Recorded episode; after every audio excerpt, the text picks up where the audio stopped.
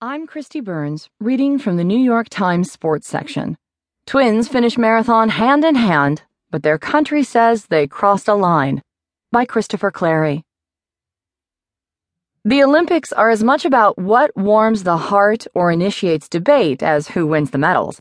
But what warms the heart or initiates debate can be a matter of perspective in a sprawling event that brings together more than 200 nations and territories.